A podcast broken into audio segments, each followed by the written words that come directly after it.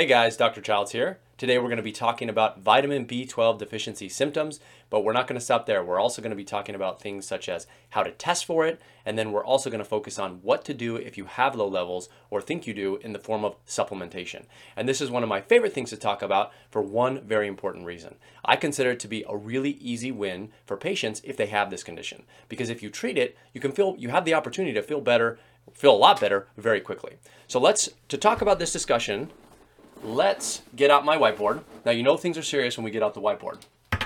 Let's start with the symptoms. So I have a list here, and we're going to go through these one by one, and we'll break them down so that they make a little more sense to you.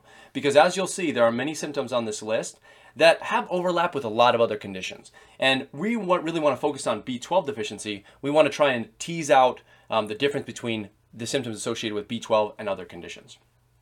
So number one, I would say the most common symptom that people have if they have B12 deficiency is fatigue. Fatigue, so low energy. Now, the fatigue that you see in B12 deficiency is different from the fatigue that you see in some other conditions.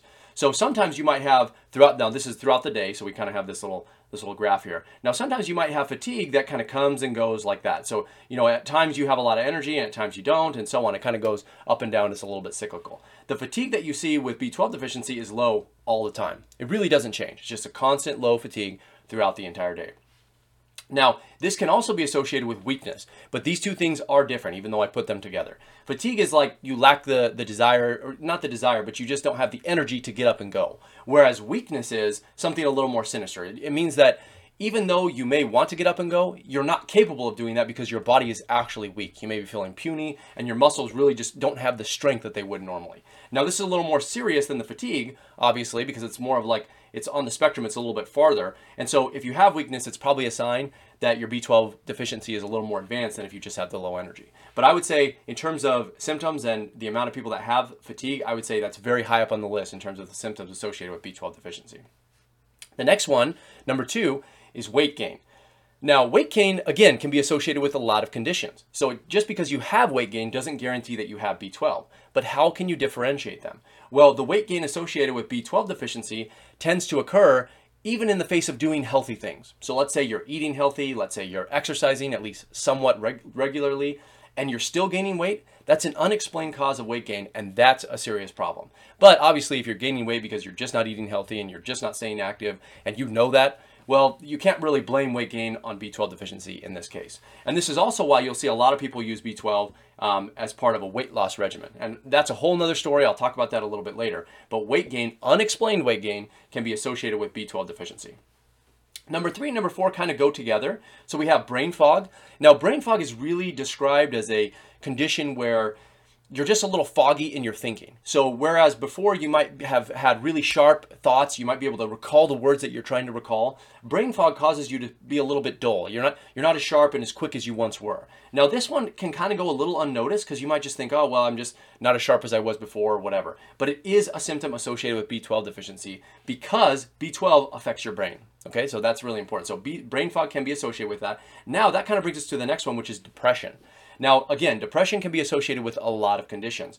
But if you're having depression associated with brain fog and maybe some irritability, well, that's that goes beyond just normal causes of depression, and that might be a sign that it's associated with B12 levels. But again, this sort of has to be depression without a really good cause. Because if you have a good cause to be depressed, uh, meaning something traumatic has happened in your life and you're depressed for that reason, well, you can't really blame it on B12 deficiency if that's the case. So, but if you do have unexplained depression, whereas you've never really had it before, and all of a sudden you're just, um, you also are feeling a little irritable, you're also um, experiencing some brain fog, well, then that may be an indication that B12 is not getting to your brain cells and that you might be experiencing some of these symptoms.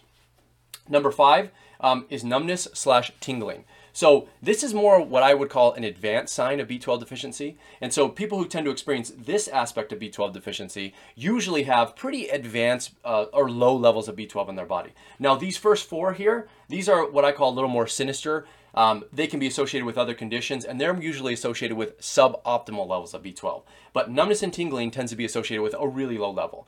Now, what can happen though is you kind of, again, kind of going back to this graph that I drew, drew earlier, is you can kind of have period periods of um, numbness and tingling that go away for a long time, maybe weeks to months, and it comes back. And if you sort of have this up and down numbness and tingling, then that may be a sign of a, a kind of a low grade B12 deficiency. But if it's all the time you're experiencing B12 def- or your numbness and tingling, that's a really bad sign, and that means your B12 levels are probably really low.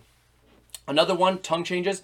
Again, this tends to be associated with um, lower levels of B12 as opposed to these other top four, but you might get some lesions on your tongue, funny spots on your tongue, um, things like that. It can also potentially change um, your taste buds a little bit. So this would be a little more serious sign. Um, number seven would be constipation. So it can actually change your bowel movements. Um, and this is probably related to its impact, B12's impact on other hormones in your body, but it can directly impact um, bowel movements and things like that. And then the last one we're going to be talking about is heart palpitations. Now, it doesn't really cause heart problems directly unless your B12 levels are really, really, really low. Now, that tends to not be missed by doctors. They tend to miss these things, but they don't tend to miss these last four, right? These are really serious symptoms.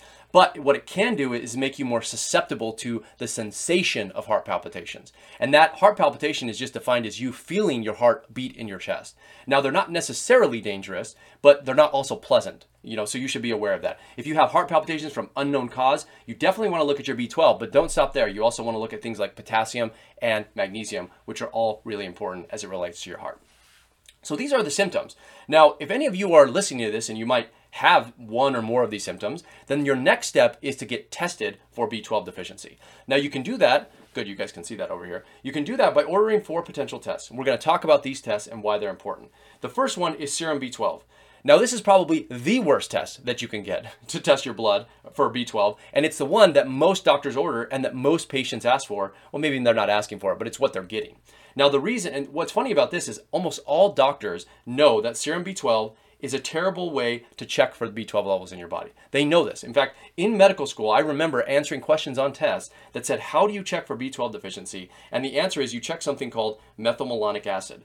Now, what's funny is even though doctors know this, the the recommendation is because that test is so expensive. If you suspect B12 deficiency, you should just treat with B12 um, using uh, shots or, or oral supplements. So that's what all doctors are taught. Now, the question I have for you is when was the last time your doctor ever mentioned B12 to you?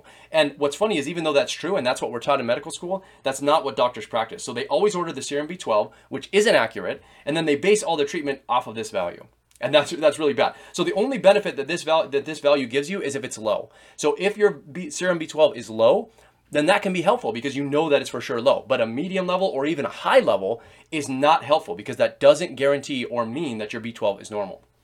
Now, the next test that you can get is something called methylmalonic acid, and this is a breakdown product of the B12 that you can actually order. Now, again, I don't necessarily think you need to order this because number one, it can be expensive and isn't necessarily covered by on your insurance. And if that's the case, then why order it? Because it's often cheaper just to supplement, which is why we're going to be talking about supplementation in just a minute. But I do recommend getting that serum B12 for the reasons I mentioned previously.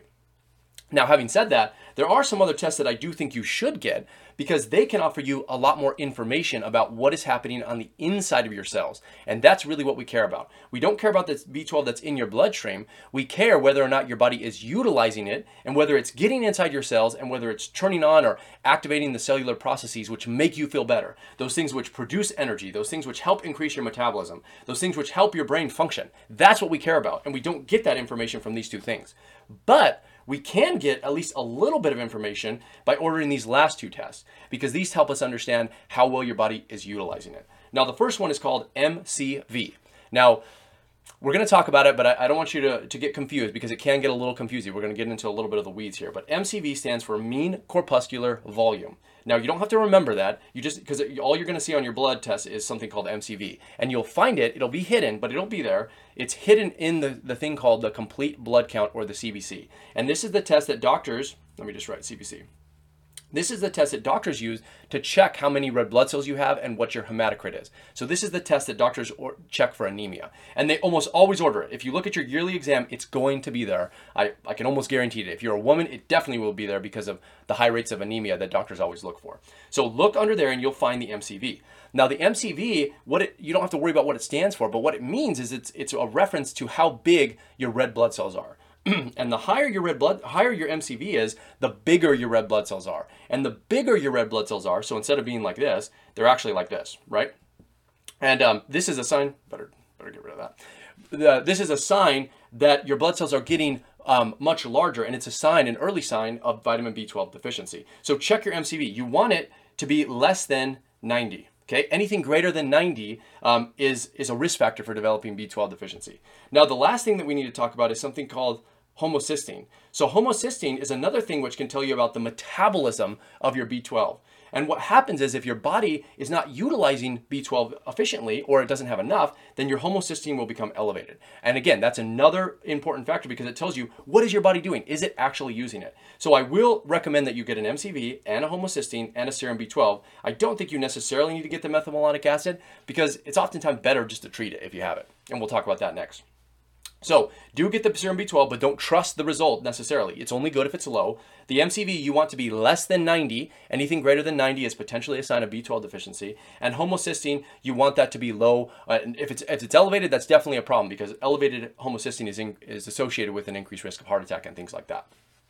Okay, so treatment let's talk about what to do if you have the symptoms and you looked at your blood test and there's some some weird things going on. So what are you supposed to do? So the the next best step in my opinion is to use a B12 supplement. B12 supplements are generally pretty cheap, they're very affordable, and like I said before in the very beginning, they have the chance to help you feel better very rapidly. And that's why I really love B12 deficiency and treating B12 deficiency um, as a physician because it's a quick win. It's an easy win.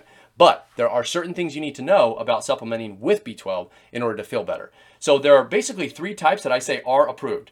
So these three are approved, and I'm going to talk about them, and then there's one that we do not want to get, okay? So let's talk about the three that you do want to get. The, the ones, so we'll talk about all three. So number one is methylcobalamin. And cobalamin is the, the another name for B12. So methyl is the thing that's attached to the B12. So we have methylcobalamin. Number two is hydroxycobalamin. And then number three is adenosylcobalamin. Now, what I'd recommend is if you're taking B12, you have to ensure that you're getting one of these three things. And the reason for that is simple. There are many people out there who have something called an MTF, MTHFR defect. And what this does is it limits your body's ability to utilize the B12. So even if it gets in your blood, it doesn't mean that you're activating it and your body can actually use it. So you need to be using these forms because they come pre-methylated and pre-activated. They're ready to be used by your body immediately upon consumption. Now this is not true with something called cyanocobalamin. Cyanocobalamin, in my opinion, is the really cheap uh, it's the cheapest formulation of B12, um, and it, it requires activation still. So you'll see a lot of really cheap supplements contain this cyanocobalamin instead of these three um, types of cobalamin that you really do want to be getting. So ensure that you get these three and not cyanocobalamin. Yes, you probably have to pay a little more to get these ones, but it's still going to be reasonably priced, and the benefits, um, in my opinion, far outweigh the cost. So that's what I have. What I want to hear from you, though, is whether or not you've had B12 deficiency. Have you used vitamin B12 in the past? Did it help you before? Leave your comments below because I think that you'll find a lot of people, if, if you're not unsure whether you should treat it or not, you'll find a lot of people have had great success with using B12. Also, I'll put a recommendation below in the description to the type of B12 that I recommend that you should get um, because I've had a lot of su success with that as well. So if you have any questions, leave them below. And otherwise, I'll see you guys in the next one.